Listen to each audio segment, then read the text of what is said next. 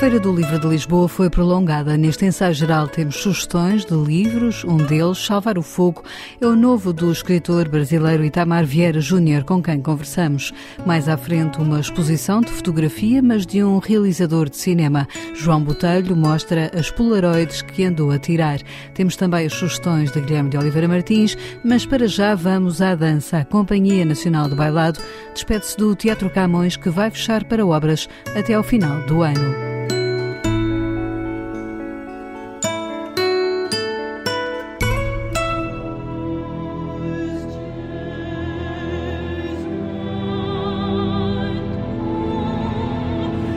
Até domingo, a Companhia Nacional de Bailado apresenta duas coreografias, as últimas que sobem ao palco do Teatro Camões em Lisboa, antes deste fechar para obras até ao final do ano. Symphony of Sorrows e Cantata juntam-se num espetáculo que irá depois percorrer o país em digressão. Em entrevista ao ensaio geral, Miguel Ramalho, primeiro bailarino da CNB, que criou a coreografia Symphony of Sorrows, explica de que fala este bailado que nasceu durante a pandemia e que agora foi retrabalhado. Quando a nova direção, o Carlos Prado, começou na companhia, ele pediu-me para revisitar a peça com mais bailarinos e já sem as restrições do Covid-19. E então eu decidi fazer um grupo maior, fazer uma peça quase nova e dar-lhe um conteúdo mais humano, ou seja, existe uma proximidade maior, existe muito mais toque, existe mais este sentido de comunidade e de grupo, de entreajuda. Não, não há um tema assim específico ou sublinhado, mas existe, lá está, um grande sentido de grupo, de força de grupo, um peso muito grande, como se este grupo de gente estivesse a atravessar um deserto ou uma dificuldade muito grande e se estivesse em constante entreajuda. E é uma peça muito forte no sentido uh, emocional. Miguel Ramalho é o coreógrafo da Symphony of Sorrows e é também bailarino em Cantata, criada pelo italiano Mauro Bigonzetti. Dois papéis distintos que vai conjugar no mesmo espetáculo. Estaria a mentir se não dissesse que é muito trabalho e que é muita pressão estar num programa com uh, duas funções que são bastante distintas enquanto, enquanto artista Porém, também estaria a mentir se não dissesse que é, que é um prazer. É um prazer, de facto, poder exercitar dois uh, canais muito importantes da minha, da minha profissão no mesmo programa, ou seja, poder viver as duas experiências. A questão aqui é que, com tantos anos de, de experiência na dança, ser bailarino é muito mais confortável atualmente no sentido em que, uma vez que eu estou sentado na plateia, depois de criar uma peça para os meus colegas, eu já não posso estar lá para os ajudar, ou seja, eu não posso contribuir viamente durante a performance, eu não posso estar lá caso alguma coisa corra mal. Portanto, isso deixa-me muito mais inquieto, é uma, é uma experiência muito mais nova. São duas experiências muito, muito diferentes mas as duas muito boas. Enquanto bailarino, eu já dancei muito nesta companhia, enquanto coreógrafo, estou a aprender e estou a crescer, e o apoio dos meus colegas também é muito importante, porque eles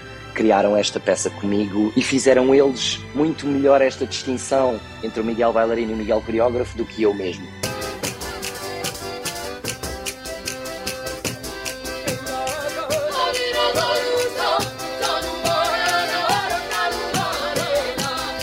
Par de Symphony of Sorrows, a Companhia Nacional de Bailado apresenta cantata duas coreografias com ritmos diferentes, explica o diretor Carlos Prado. Não podem ser coreografias mais distintas.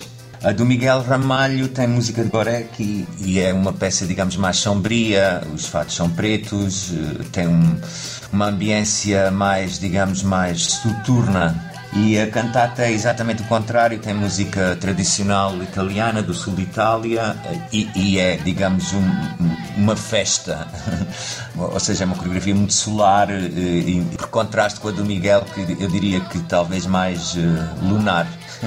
O diretor da Companhia Nacional de Bailado explica que estas coreografias vão andar em digressão pelo país, serão também apresentadas no Festival ao Largo, em julho, em Lisboa, mas a CNB não vai parar ao longo do ano com alguns pontos altos no cartaz, explica Carlos Prado. Vamos andar na estrada até ao final da temporada, que é no último fim de semana de, de julho, que uh, estaremos em Madrid com este programa também. Vamos uh, a bastantes sítios, a Évora, ao Funchal, Castelo Branco, uh, Bragança, Vila Real, Aveiro, enfim, vamos mesmo andar pelo país. Sendo que uma coisa interessante é que em outubro vamos fazer uma coisa que não se faz há muitos anos, eu nem sei se alguma vez se fez. Que é fazer um, um clássico no Porto e em Faro com música ao vivo, ou seja, com orquestra. Uma orquestra do Norte e a orquestra do Sul que acompanharão La Silfide. E depois fazemos também em Coimbra, utilizando orquestras locais. Enfim, reduzimos custos e, e é importante para o público ver um ballet clássico com música ao vivo, com orquestra. Portanto, é uma mais-valia uh, e, e penso que é uma coisa importante. Depois acabamos o ano a dançar em São Carlos Enquanto decorrem as obras no Teatro Camões, previstas até o final do ano, a Companhia Nacional de Bailado vai instalar-se provisoriamente no antigo Estúdios Vitor Corden.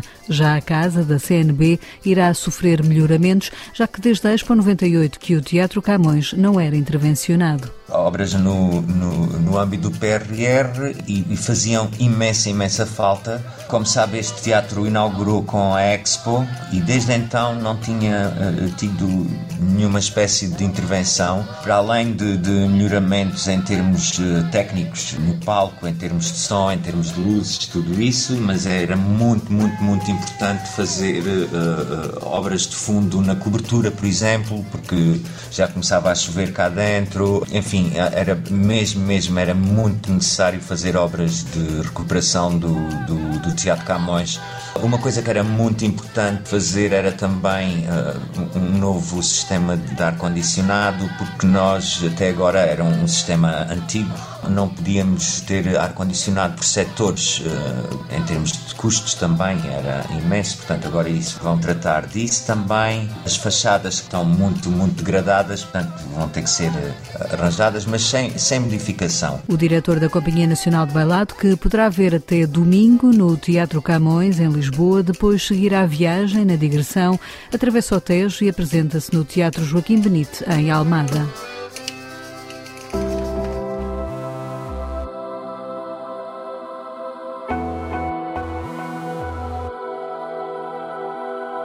Conhecemos o seu nome do cinema. Está habitualmente atrás da câmara de filmar, mas desta vez deram-lhe para a mão uma máquina fotográfica instantânea. O realizador João Botelho usou uma Polaroid para registar momentos. O resultado está na exposição Fotografias Imperfeitas, ainda bem. A mostra, que abre este sábado às três da tarde do Teatro do Bairro em Lisboa, resulta também num livro que será apresentado com a presença do realizador.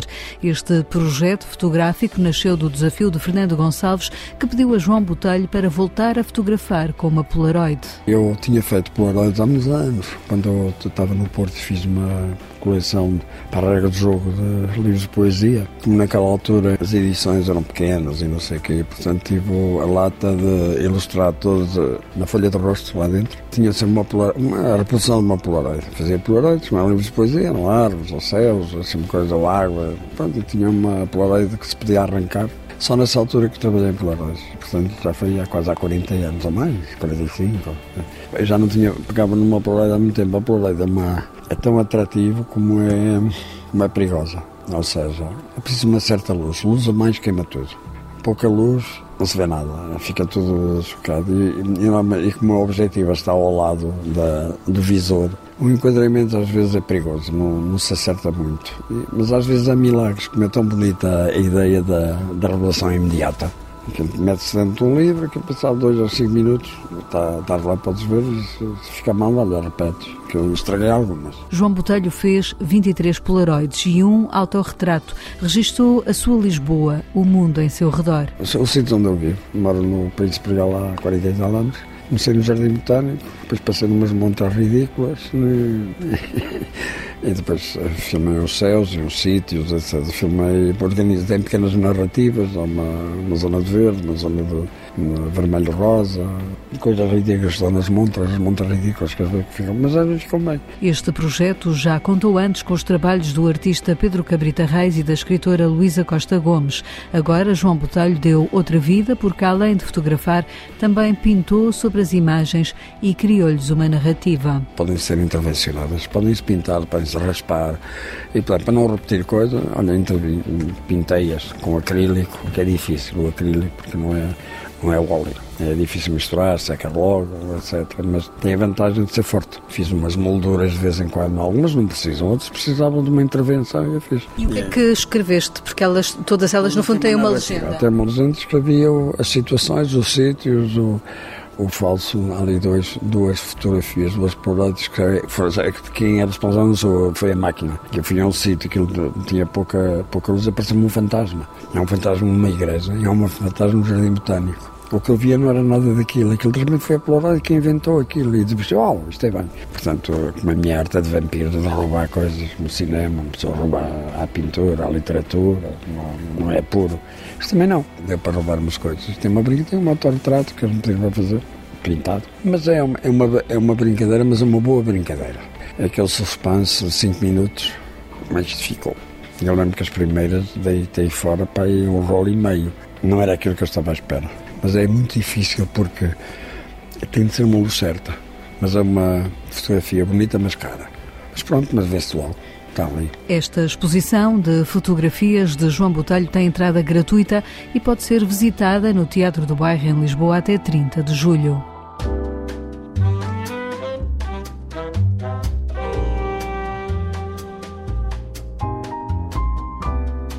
Foi prolongada a Feira do Livro de Lisboa até 13 de junho no Parque Eduardo VII. Encontra a maior livraria a céu aberto. São muitas as novidades literárias para explorar, entre elas o mais recente livro do brasileiro Itamar Vieira Júnior, Salvar o Fogo. É o novo romance do escritor que venceu com a obra Torto Arado o Prémio Leia em 2018.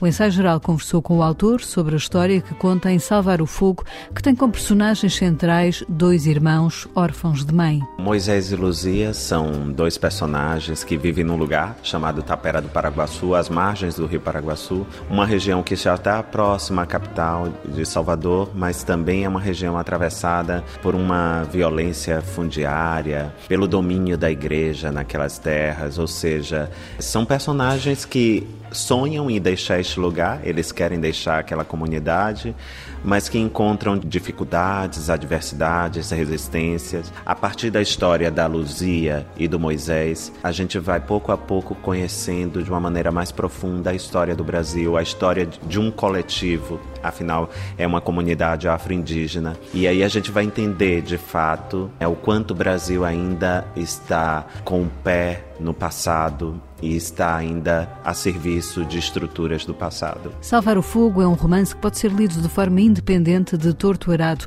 mas que tem algo em comum com o livro anterior de Itamar Vieira Júnior, que se tornou um sucesso no Brasil, tendo vendido mais de 250 mil exemplares tem uma personagem, bom, que eu não vou contar a princípio, mas os leitores vão reconhecê-la ao longo da história. Quando eu comecei a escrever Torturado, eu não imaginava que eu voltaria a esta história, mas lá pelo meio da escrita de Torturado, eu senti a força dessa personagem e eu gostaria de voltar à vida dela. E eu já sabia que eu escreveria um livro para voltar à vida desta personagem. Para o leitor que leu Torturado, vai reencontrar uma, uma velha conhecida neste, neste romance. Mas é, é, a história desta personagem, mas é a história do Moisés, é a história da Luzia, é a história de toda uma gente, de uma comunidade afro-indígena que vive é, ainda de uma maneira muito desigual neste país que é tão, tão desigual quanto o Brasil. Nascido na Bahia, em Salvador, geógrafo de formação, Itamar Vieira Júnior interessa-se por falar sobre o tema da terra, da posse e da propriedade, questões prementes no mundo e em particular no Brasil do século XXI. A desigualdade do Brasil, toda a violência estrutural da sociedade brasileira, ela está muito fundamentada no acesso à terra, no acesso, no direito ao território, que são direitos fundamentais, elementares, direitos nossos de todo e qualquer ser humano. Eu penso que isto ocorre no Brasil, mas ocorre em muitas partes do mundo. estou pensando na, na questão palestina, eu estou pensando em inúmeras outras sociedades que às vezes são apátridas, não têm seu território e precisam precisam viver nômades, migrando de um lugar para o outro. Ou seja, acho que a questão territorial ainda é fundante, porque ela é, é, é um direito mais elementar de todo e qualquer ser humano, independente de onde ele viva. Ele tem direito ao chão que ele pisa, ele tem direito à terra à sua volta. Ou seja, essa é uma questão elementar de todo ser humano. E daí meu foco, é, neste momento, meu interesse literário ainda está voltado para este tema. E em salvar o Fogo, Itamar Vieira Júnior escreve também sobre outras temáticas, sobre a tensão entre o bem e o mal e pega no simbolismo do fogo para falar sobre isso. Conhecemos a, a, história do fogo de uma maneira é, muito, muito intensa. Eu, estava, eu estou aqui em Lisboa e estava pensando no passado, no grande terremoto de Lisboa e no incêndio que se seguiu ao terremoto. Ou seja, a história do mundo não seria a mesma sem o fogo. Estou pensando nos incêndios das florestas também. Quando a gente costuma pensar no fogo, a gente pensa, em primeiro lugar, às vezes pensamos em destruição. Mas a, a história humana é, jamais foi a mesma depois que o homem aprendeu a dominar o fogo, a salvar o fogo, né? Foi a partir disso que nós nos aquecemos, que nós aprendemos a cozinhar. A partir disso, a história humana deu um salto e nunca mais foi a mesma. Mas aí o fogo também é sinônimo de muitas coisas, de muitos sentimentos. Por exemplo, o desejo humano, costumamos a fazer a relação do desejo humano com fogo. Esse ímpeto de criação, muitas vezes chamamos de chama, que é um dos nomes do fogo. Ou seja, o fogo, este elemento que não é absolutamente bom nem absolutamente mal. É complexo, guarda ambiguidade. E daí a história de salvar o fogo. Luzia é, é inclusive acusada de incendiar as coisas, mas ela também entende que o, o afeto, a raiva são necessários para que ela se proteja do mundo, das pessoas, da vida. Ou seja, o fogo é símbolo é sinônimo de muitas coisas nessa história. Salvar o Fogo é o último livro de Itamar Vieira Júnior, o autor que olha de forma expectante para o seu país, o Brasil. Acho que voltamos um pouco à normalidade, mas eu espero que essa chama de mudança que boa parte da sociedade guarda, carrega, salva em si, que ela não se apague, porque a mudança de governo, enfim, nos tira de uma crise, que era a crise da democracia, mas nos devolve aos nossos problemas históricos que nunca soubemos enfrentar de frente. Estou pensando aqui na história, nessa desigualdade brutal que existe na sociedade brasileira, neste ranking de vida e valor que foi inaugurado, por exemplo, durante a escravidão, de que uma parcela da sociedade é inferior e está nas, na pirâmide social brasileira. Ou seja, precisamos desconstruir tudo isso para erguer um país mais equânime, mais igualitário, um país que de fato seja uma democracia para todos, porque ainda não é. A opinião de Itamar Vieira Júnior, o escritor que está a lançar o livro Salvar o Fogo com a chancela da Dom Quixote.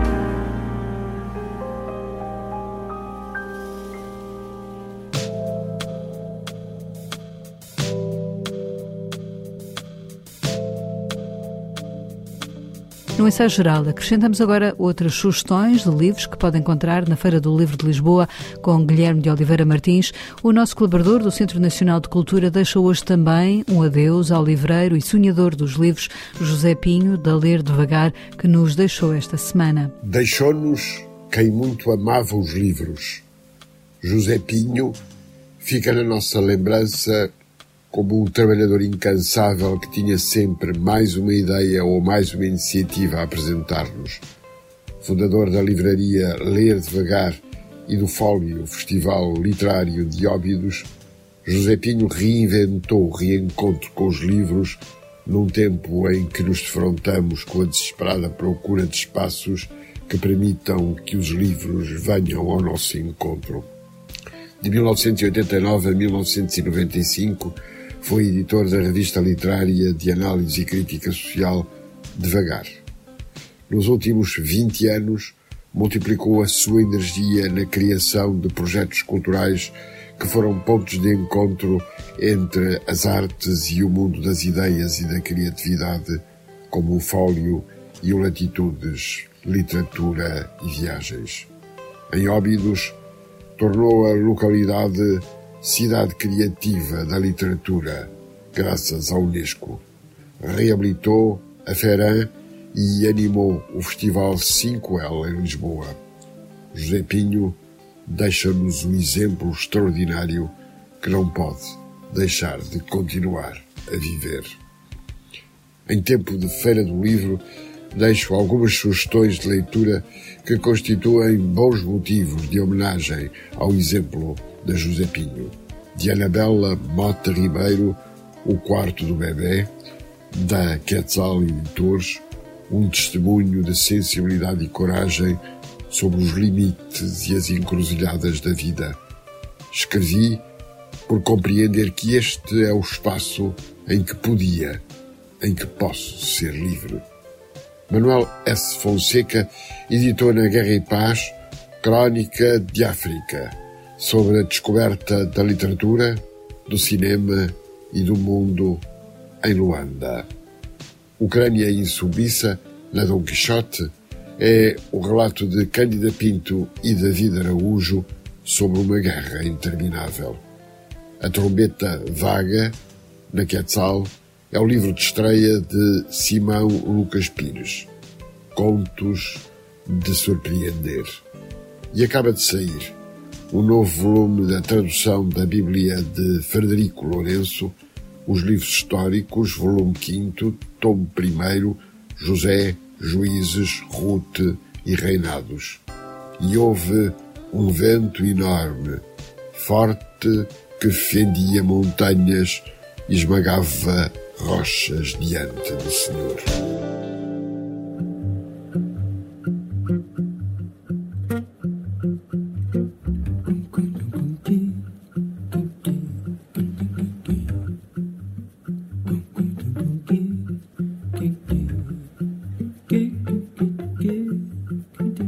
Fechamos com sotaque brasileiro. Esta é a música de Nilson Dourado, ele que apresenta amanhã o seu álbum Silêncio num concerto em Lisboa.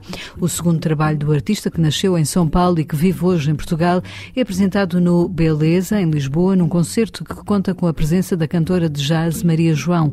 É com o tema Lua Cheia e a voz de Nilson Dourado que fechamos o ensaio geral que teve sonorização de José Luís Moreira. Estamos de volta de hoje a oito dias com novas sugestões para si. Até lá, boa boa noite e bom fim de semana. Na beira do mar é noite de lua cheia.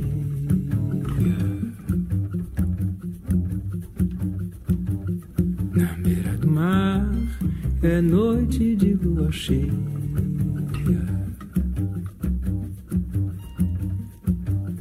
Vem comigo ouvir o canto da sereia.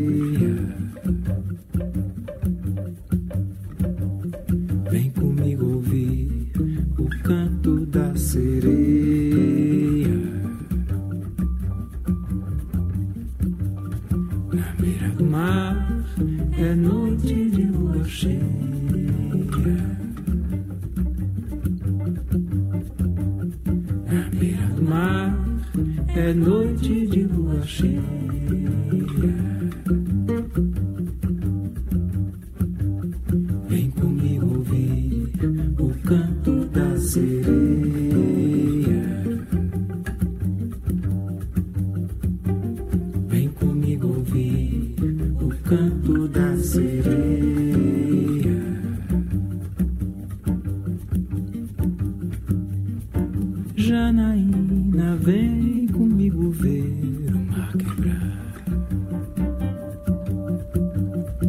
Roda, saia, rodopia, gira, beira-mar.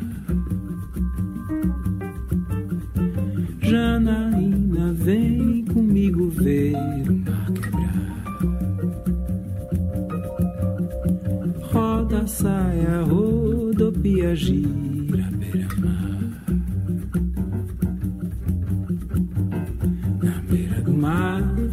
é noite de lua cheia.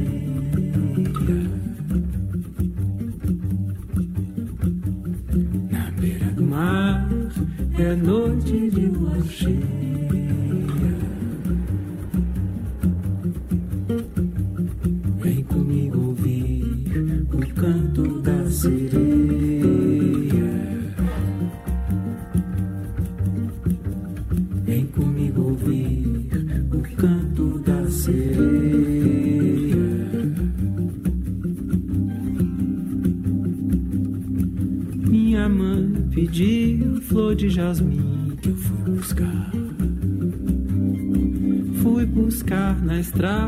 Branca que vai dar no mar. Minha mãe pediu flor de jasmim que eu fui buscar buscar na estrada branca que vai dar no mar. Na beira do mar é noite de lua cheia.